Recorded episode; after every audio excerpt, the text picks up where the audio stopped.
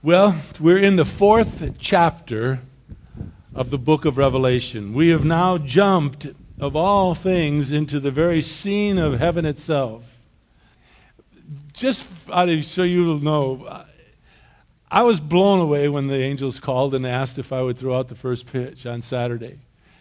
But you need to know someone got injured, actually an uh, illness, and, and, and I'm, I wasn't first string, which is very normal. I'm okay with that.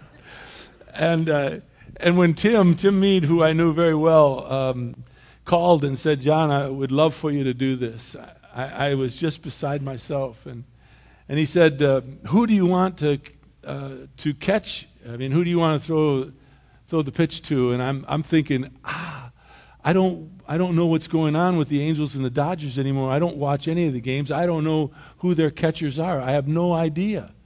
And so, real quickly, I thought, Tim, I want you to do it. That's the only one I knew.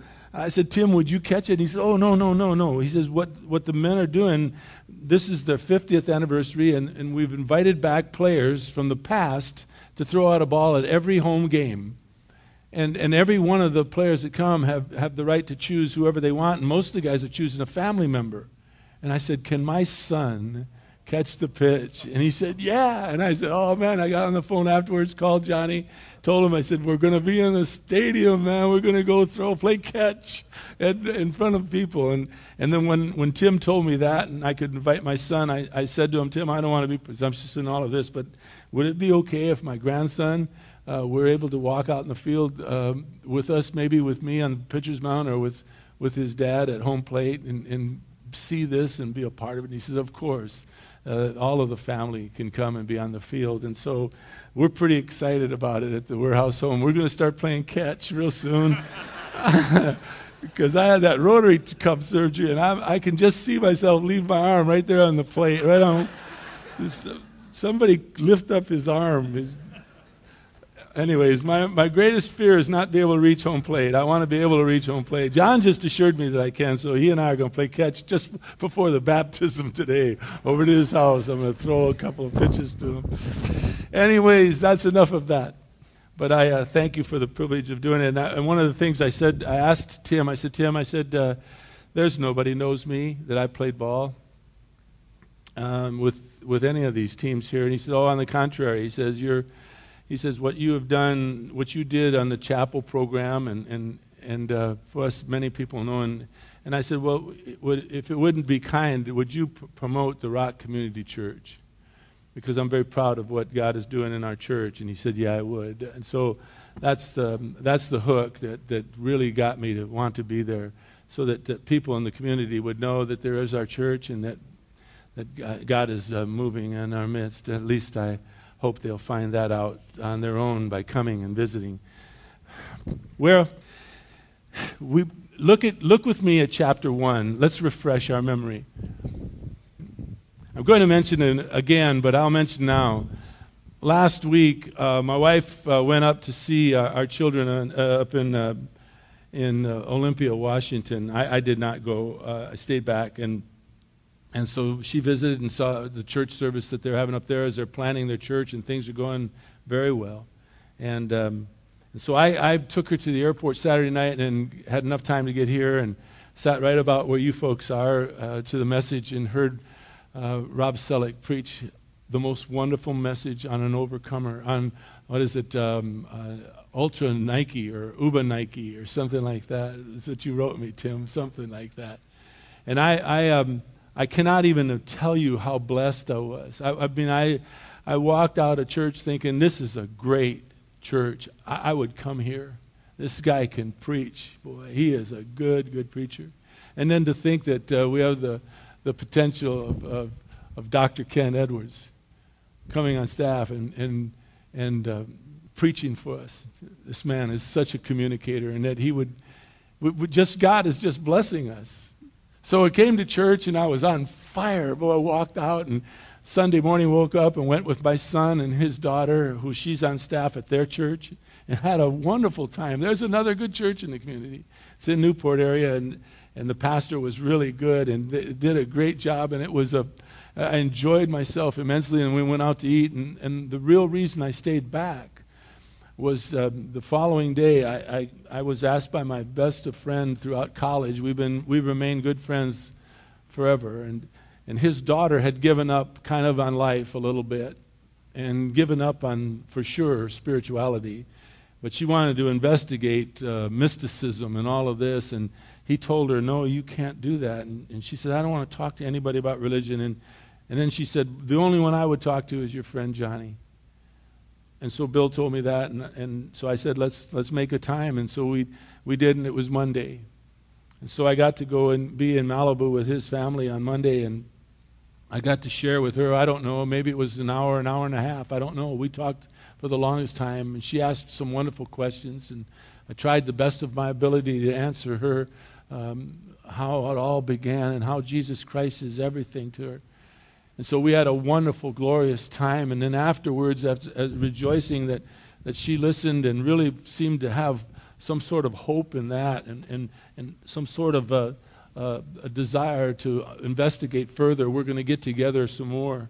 Um, then I got a chance to, to speak with, uh, w- with Bill's former wife. This is a whole long story. I won't even bore you with that one, but talked to her for about over an hour uh, about faith in Jesus Christ and, and what it can mean in her life. She was raised um, in a Jewish family, and, but, but with no religious beliefs whatsoever.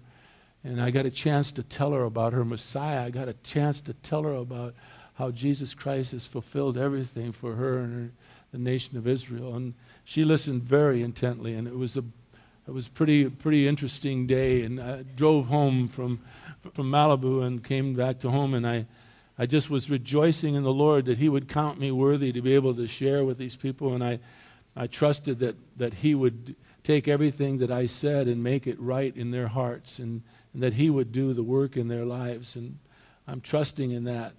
And so that's kind of why I stayed back and didn't go up to Olympia. And then during that week is when I got the call from, from Tim to, uh, to consider doing, throwing out that pitch on the 11th. I, I asked him, I told him we were all going to be there on the church on the 10th, and he said, Come on. He said, What do you want me to arrange everybody's schedule for you? And no, no, no, no, no, no. I, am fine with the 11th. I'm fine with the 11th. So um, going to do that. It would have been neat if the Lord had it on the 10th, though, but fine with the 11th. If you can come, fine. Um, if not, I, they might do a video of it. I'm not going to say I'm going to bore you with a video of it, but uh, we'll, we'll be able, you'll be able to see it somehow, some way. We'll post it or something. I don't know. I don't even know what I just said. Post it. Like I know what that means on a computer. I don't. All right. I asked you to turn to chapter 1, and I want us to look at verse 19 again. Remember, this book is divided into three parts. It is seen here in verse 19 of chapter 1. Right, therefore, the Lord says to John, The things which you have seen, that's one part and that was from verses 9 or verse 12 through 17. Also, he says, I want you to write the things which are. That was in chapters 2 and 3, the seven churches that we just completed studying. And now we are jumping into the things which shall take place after these things.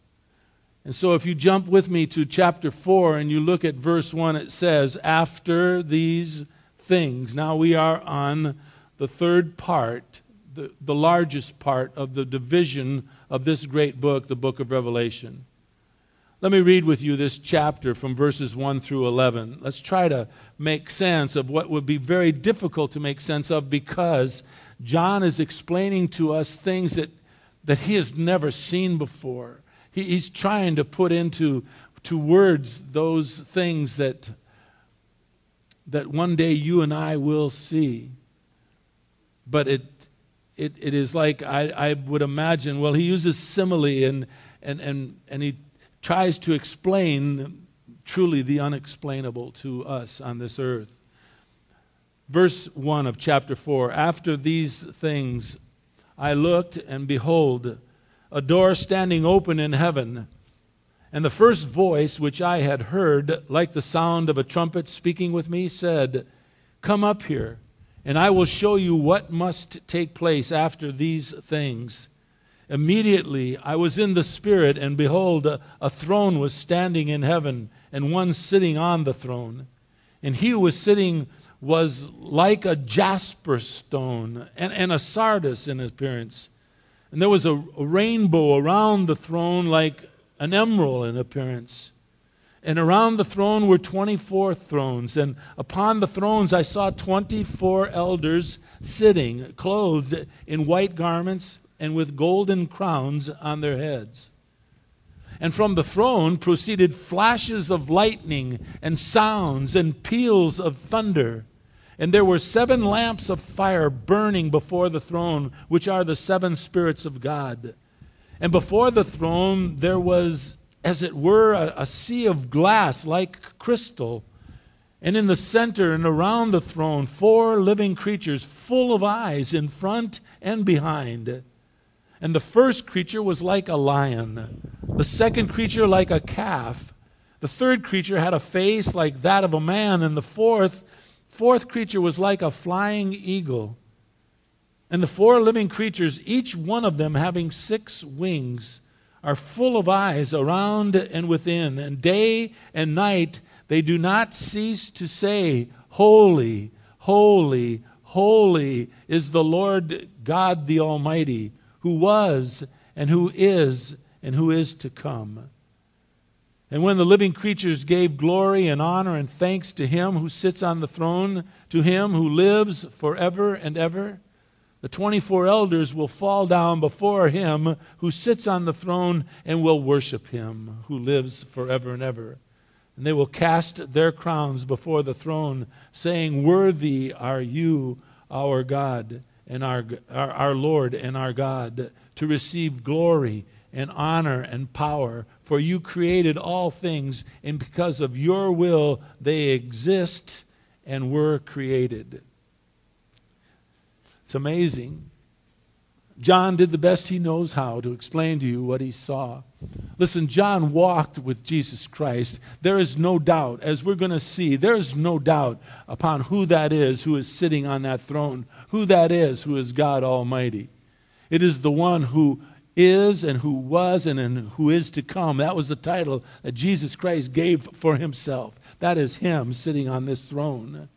And John knew him well, but here he is trying to explain what he looks like. Like he says, a jasper stone, a, a sardis, an, an emerald, there's a rainbow. I mean, it's just, it's just beyond. It's, it's, it's trying to explain something that he has never, ever seen before. It ought to make you and me just like a kid, just waiting for Christmas, just to see what does that look like. I, I personally cannot wait, cannot wait to take that all in, to see what does that look like, the majesty of it all. And so, as Anthony said as we were singing this morning, um, I'm, I'm going to I'm gonna try to encourage you to, to us to be a people that worship God correctly. We're going to see that at the end they were shouting out, Holy, holy, holy is the Lord God, the Almighty, who was and who is and who is to come, and worthy are you, O Lord. I, I, want us to see the magnitude of that, that we have the privilege of doing that now, today. And so we're going to close this service out with a song, and Anthony and the group will come back up. But before we do, let's try to explain this the best I know how. And I'm not going to try to I'm not going to try to fool you into thinking I know more than what I do. I'm going to tell you what I've studied, and I want to I want to expect you to take in these things that you're learning and, and like the Bereans, to open up the scriptures in daily study to see if these things that we are saying are true or not. See what you feel about it. But I think we can surmise quite a bit out of this wonderful chapter. Let's pray and let's do so. Father, please open up our eyes so that we might, by the grace of an almighty God, behold wonderful things from your word, the law of God. And Father, would you please help us to make sense of all of this? But rather than to understand it all, you know, just like two and two is four, let us see the importance of our being obedient children of yours that we can experience and know the wonders of who you are right here, right now, today, and we can be an example like those who are going to the Dominican or to Russia or to Latin America. that they would take the good news of, of good tidings into people uh, that perhaps hadn't heard about you before, Father. So we can do the same in our lives. Each of us have that wonderful privilege of being a representation, uh, an ambassador of yours. Please bless us, Father. Move me way aside this time, Father. Just way aside. Let us see what John writes to us and make sense of that the best we can, Father. We pray in Jesus' precious name. Amen. The New Testament records two different vis- visits to heaven. Paul, in 2 Corinthians chapter 12, tells us he went into the third heaven, the abode of God. But Paul said he was not allowed to speak what he saw. Listen to what Paul says in 2 Corinthians. I said first, did I? 2 Corinthians chapter 12 verse 4. Paul said, "I was caught up into paradise, and I heard inexpressible words which a man is not permitted to speak." Well, John here in the book of Revelation, on the other hand, had the privilege of visiting heaven as well, but unlike Paul, John was permitted to give a detailed account of what he saw. Now, from the, from the book of Revelation, from the fourth chapter to the 22nd chapter, John records this third great division the first was, as I mentioned, when he explained that Jesus Christ the best he knew how in chapter 1, verses 12 through 17. Then he explained what the church is to be like, the downfall of churches, the blessings and the warnings to churches in chapters 2 and 3. That was the things which are. Now he is going to take us into heaven itself and beyond. And so John begins, as we just read in verse 1, saying, After these things. Now John is transferred into heaven itself, and he wrote, I looked, and behold, he says in verse 1, there is a door standing open in heaven, and the first voice which I had heard. Now, you remember in chapter 1 and in verse 10, John says in verse 10 in chapter 1, I was in the Spirit on the Lord's day. And he says in chapter 1, verse 10, I heard behind me a loud voice like the sound of a trumpet. And so he says here in chapter 4 and verse 1, he says, The first voice that I had heard, that was the one in chapter 1, verse 10, like the sound of a trumpet spoke with me and said, Come up here, and I will show you what must take place after these things. Now, the voice we know for sure is Jesus Christ. And so, with this statement, you and I are brought into the very throne room of God and our Savior, Jesus Christ, to preview what, is, what is going to take place. Now, we studied the seven churches. It would be wise for you and me to try to remember there was the church at Ephesus, there's the church at Smyrna, Pergamum, Thyatira, Sardis, Philadelphia, Laodicea, and there were warnings and blessings going out to each church. For instance, in Ephesus, they were told, Don't leave your first love. Smyrna said, Look, you're going to go through trials, but fix your eyes on Jesus, not your circumstances. Pergamum was warned don't compromise. Thyatira says don't tolerate. Don't compromise nor tolerate sin within the body of Christ or within our lives. Sardis said, was told, wake up. Strengthen the things of God within your church and within your lives. The church of Philadelphia was simply said to remain faithful, hold fast to the things that you have. And then lastly, we saw in Laodicea, they were given the strongest warning, in my opinion, and that is do not become lukewarm or indifferent to the things of God. And so, with that, we now step into heaven itself. Now, I want to tell you something that is extremely important concerning the rapture of the church. From this point, from, from chapter 4 until chapter 19, the church is not mentioned again. We, we see brethren mentioned, we see saints mentioned, we see those who come out of the great tribulation, who are clothed in white robes, washed clean by the blood of the Lamb. But from here on out to chapter 19, you will not find the word church mentioned again. Now, many believe it's because the church is gone. The church now has been raptured. It is with John, representative with John in heaven. And we are now not referred to as the church, but we are now called the bride of Christ. And could it be that during this period, from chapter 4 to chapter 19, comes the marriage supper of the Lamb? I don't know. But the only reference to the church by name on earth comes in chapter 17, and it is called the Great Harlot. It's the false church.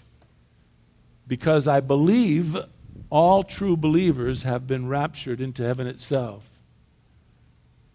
So John says in verse 1 I looked, and there was a door standing open in heaven. Now, from this point again to chapter 19, verse 11, when John saw the door open up and Jesus Christ coming out of heaven riding on a white horse, and, and with us following, well, the saints following behind him to, to put judgment upon the earth. It is, it is when the when the doors of heaven are open. But from chapter 4 to chapter 19, the doors of heaven are not opened.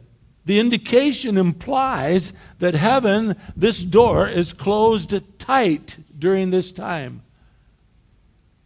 Could it be like the rapture? Could it be, like some have said, like uh, Noah and the ark, and how when, when the flood came and when Noah got into the ark, then the Lord God closed the door and no one could open it? I don't know. I'm just trying to throw out food for thought. Note in verse 1 the voice which John heard was like that first voice he heard back in chapter 1, verse 10, like the sound of a trumpet that is speaking to him. Jesus is telling John what is about to take place as he was seated upon his throne. Another thing, the word seated there does not imply that he is resting. Some would say he is now in heaven resting. He is not. He is still reigning in heaven. He is in control, and he is seated in heaven, reigning in heaven, and he will come back again, as we learned in chapter 19. He will come back again to judge the earth of sin. And what is the sin? The sin is complete denial of Jesus Christ, to not accept him as your Lord and Savior is the sin of this world. And so, for those of you who are here that are not certain if you've ever asked Christ into your heart, please, beg of you, don't put it off. That's the sin that our Lord's going to come. Those who do not accept Him or who deny Jesus Christ, for those of us who are believers, we sin. Our, our dealing with sin is, is on a daily basis, on a moment to moment basis, when we realize and recognize that we have sinned. We ask our Lord to forgive us our sins, to cleanse us from all unrighteousness, so that we can be back in fellowship with Him and be used mightily by Him in and through our lives. And so, you and I, as a believer, we, we go to 1 John 1 9, where if we confess our sins, He's faithful and just. That's not a, to forgive us our sins, that's not a, a statement to believers, excuse me, unbelievers. That's a statement to believers to, to ready themselves to, to, be, to be purposed in their lives so that we can walk righteously with God and be used by Him mightily. So He's going to come again. He's going to come to judge the world of sin, but right now He is still reigning in heaven. And so John in verse 2 says, In the Spirit, that refers to his being spiritually transferred by Jesus into his heavenly home, much like the church is going to be, we are told, when it is raptured. In John, excuse me, in Revelation chapter 17, verse 3, it says that John says he, he was carried away, again, transferred in the Spirit. Now, what we're going to see from here on out is is human words are, are not adequate enough to try to explain what John is seeing. And so John is going to use similes, a figure of speech, if you would, to try to convey what he sees. John sees in verse 2 a throne standing in heaven and one sitting on the throne. Now, verse 8, the last part of verse 8 tells us the one who is sitting on the throne is the Lord God, the Almighty, the one who was and who is and who is to come. Now, that's the title that Jesus Christ gave for himself. That's Jesus sitting on this throne. It's, you, you have to want to miss that Jesus Christ is God to miss it. It's too it's too apparent. Look at verse 11. It points out to his deity, the one who sits on the throne. Worthy are you, O our Lord and our God, to receive glory, honor, power, because you created all things, and because of your will they exist and were created. And if you take yourself back to John, the Gospel John, the first chapter, the first verse, in the beginning was the Word, and the Word was with God, and the Word was, you know, God. He was in the beginning with God, meaning the Word. And all things came into being by Him, and apart from Him, nothing came into being that had come into being. About 12 verses later, I think it's the 14th verse, it says, And the Word became flesh and dwelt among us, talking about Jesus. And so there is no denying that this one who is sitting on the throne that John sees is Jesus Christ, our Lord and our Savior. And so John tries to describe him, seeing him in heaven. Now, he knew him on earth. But now he says in verse 3, he is like. In other words, it's a simile. I, I, it's like I, I know him, but I don't recognize him. He says he was sitting is like a, a jasper stone. That, that implies it's a diamond, but a crystal clear like diamond. The reason we know that is you take Scripture to verify Scripture, and especially if you can go in the same book. And so in Revelation chapter 21, verse 7, verse, uh, excuse me, verse 10, chapter 21 of Revelation, verse 10. It said he was carried away. John says, I, I was carried away in the Spirit. There he is, being transferred again to a great and high mountain.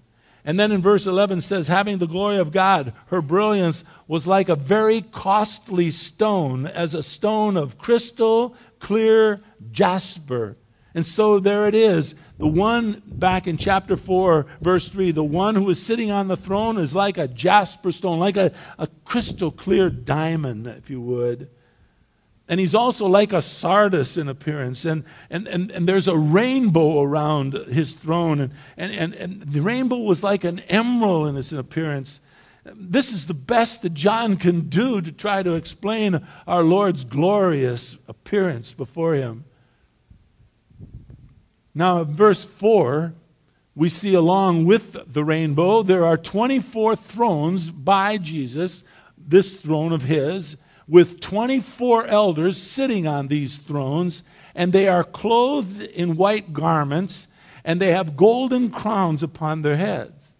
Now let's jump back. The rainbow. God said long ago in Genesis chapter 9, after he caused a flood upon the earth, that he would set a rainbow in the sky as a sign, a covenant, a promise with mankind that he would never destroy the earth again by flood.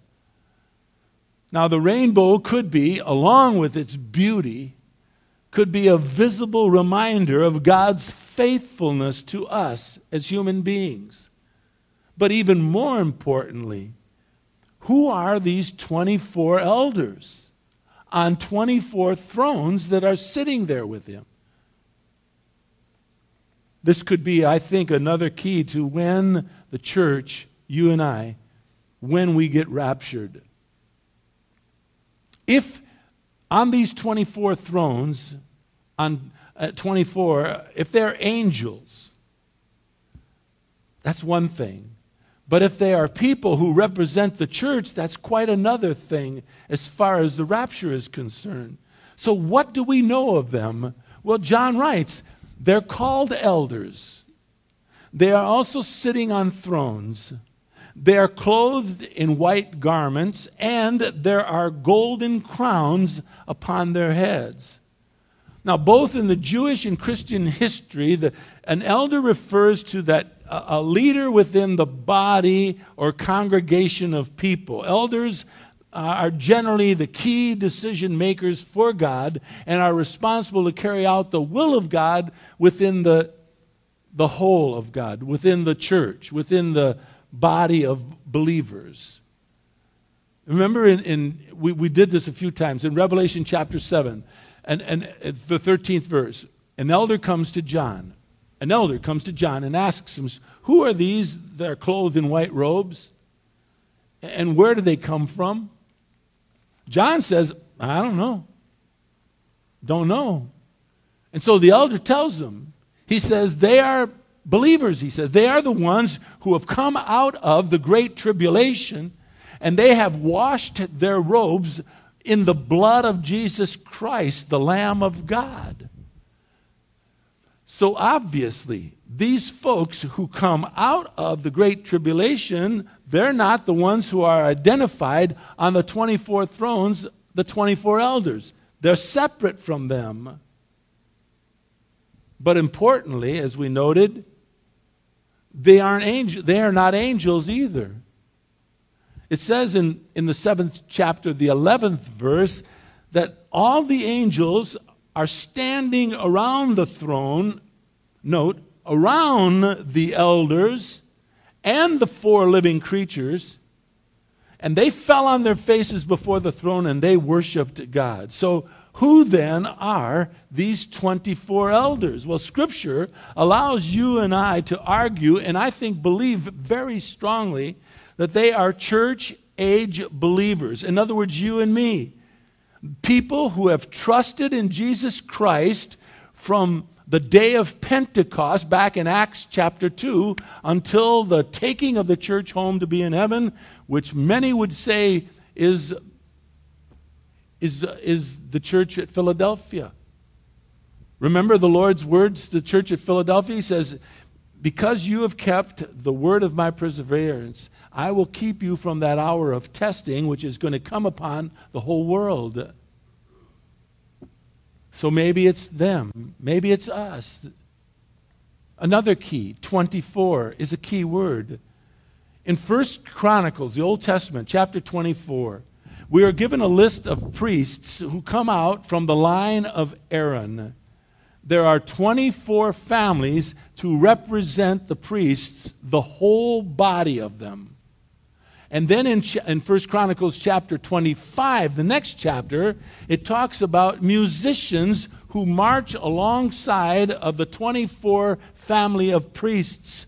And they, the musicians, in chapter 25 of First Chronicles, are divided into 24 divisions, each one div- divided and marching with the 24 families. So, what it implies, in my opinion, is that the number 24 was used in Scripture to represent the whole, the whole body. Therefore, I don't think it's too great a stretch to say to you this morning that to, believe that these 24 elders represent the whole, the completed church age believers seated before God on their throne in heaven is not too far fetched. They have been raptured.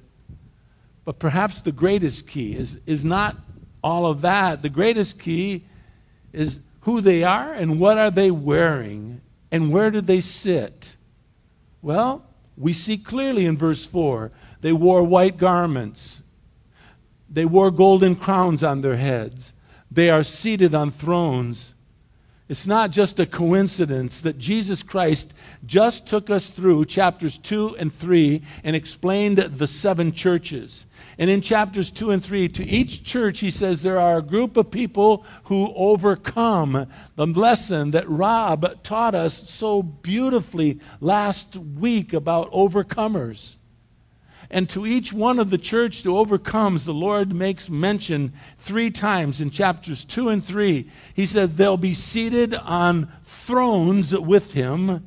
They will be clothed in white garments and that they will be wearing golden crowns or the crown of life upon their heads. So it appears to me that the 24 elders shall be us, the church, from the day of Pentecost until the Lord takes us home in rapture to be with them. All of us who have trusted in Jesus Christ as our Lord and Savior. Now, I must say this only time and our Lord Himself will confirm whether this view is correct or not. I don't know. I'm only giving you my thoughts of what I studied, and I'm, I'm throwing it for you to take a look at, to open up your Bible like the Bereans to see what do you think? What does it have to say in your heart? Because in reality, you need to study the Bible for yourself. You need to feel secure in what you believe. And you can't just say everything that, that I say or, or what Kent might say next week or what Rob said last week is, is perfectly okay. No, study for yourself. Examine the scriptures to see if these things are so. Regardless, regardless of what, it shouldn't change how we live our lives today. You see, there's more around the throne. Watch. Verses 5 through 11. This is magical to me. We see in verse 5 there are flashes of lightning. There's sounds, John says. There are peals of thunder, John says. The simplest explanation for this is the great judgment of God is one day to come. In the Old Testament, these things, thunder, lightning, were common uh, were a common manifestation of the divine presence of God. When, when Moses was on Mount Sinai and received the Ten Commandments, he heard and saw these things. We also see in verse 5 an amazing, amazing event. It's, it really cannot be captured just in print. It says that John saw seven lamps of fire burning. Now, those lamps aren't just like a, a candle, it's, it's like more the sun. It, in, in the Greek, the, the, the seven lights are like, are, are I just I can't explain it. It's like lights beyond lights. It's brighter than, than you can and I can even imagine.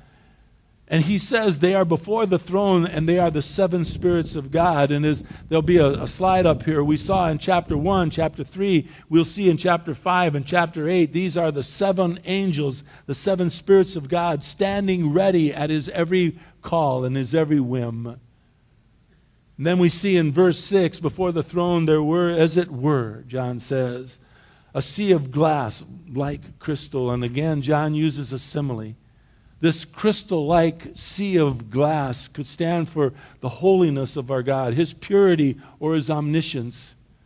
It also could stand that nothing is hidden from His sight, the clearness, this crystal like sea of glass that He can see through either below or above or beyond is, is an indication that God sees all. And then in verse 6, it says, In the center and around this throne, there are four living creatures, full of eyes in front and behind. That's the best that John can do. He says they have, in verse 8, six wings so that they can fly. And day and night, John writes, they, they do not cease to say praises to their God, continually saying, Holy, holy, holy is the Lord God, the Almighty, the one who was, the one who is, and the one who is to come, the very title of our Lord. Now, who are these four living creatures? Well, again, you'll see on, on the note, there's in chapter 4, we see it here in verse 9, but in chapter 5, verses 8, 11, and 14, and in chapter 6, verse 6, they are also mentioned in the Old T- Testament, in Ezekiel and Isaiah. Ezekiel identifies them as angels, he calls them seraphim. Isaiah calls them angels, but he calls them, ser- no, excuse me, Ezekiel calls them cherubim. Isaiah calls them seraphim. That's the highest order of angels. And so again, we see a simile. Their appearance is like a lion, it's like a calf, a man, or a flying eagle. To tell you what that means exactly, we can only speculate. All of the angels of God are with him. In verses 6 and 8, They're in the center and they're around the throne. They're full of eyes in front and behind, and they never cease to praise God. Could it be? I'm just throwing this out. Could it be that they are the very worship leaders in heaven? The ones who inspire all creatures to praise God, as seen in verses 9, 10, and 11. You see, in verses 9 and 10, their praise to God, look, causes all of the 24 elders, the whole of the body, as I see it, to fall down before God and to cast our crowns before his throne. Who are they, these four creatures? It says they're like a lion. Well, commentaries say it could speak to their power or their bravery. Who knows? They're like a calf or an ox. It speaks that could be like their patience or their strength. I'll tell you why I kind of had some doubts because it says, being a man, it couldn't speak to their intelligence. You've got to be kidding me. We are so stupid. No, I am, I guess. To an eagle, it could speak to their swiftness. No matter. It doesn't matter, really. What matters is they lead us in the worship and praise of God as they either say or they speak or they sing worship. And they say, Worthy are you, our Lord and our God, to receive glory and honor and power because you created everything. Because of your will, everything exists and was created. I wrote a note to myself that I want to share with you, and I want you to think through. When I got to this point in the message, I thought to myself, why do I live? What's, what's my purpose in life? May I say to you, the best I could figure out, my purpose in life is to be a, a couple things I wrote down. I want to be a I want to be a good husband. I want to go out strong. I want to be a good dad. I want to be a grandpa, a good grandpa. But more than all of that, I want to live the rest of my life in praise and worship of my God. I want my kids, my wife, my family, and my friends to see that I love the Lord. And I thought to myself, we all have the honor of praising and worshiping God in heaven. We will do that, it says. We will throw our crowns before his throne and we will sing out, Worthy are you, our Lord and our God. And I thought, since we are going to do it in heaven and we have the privilege of doing it now, why should we not do it with all of our heart, with all of our soul, with all of our might? I'll close this in prayer. Father, you're worthy. You're worthy to receive our glory, our honor Father, you're worthy of all things. So we sing with all who in that day would say, Holy, holy, holy is the Lord God, the Almighty, the one who was and who is and is to come. Father, bless us as we go from here. Pray for the baptism, Father, that you'll make it a real precious time in the lives of those who are being baptized. And for everyone else here, Father, thank you for the privilege of being a part of this great, great, wonderful church. I thank you for all things in Jesus' precious name. Amen. I love you all. Have a great day.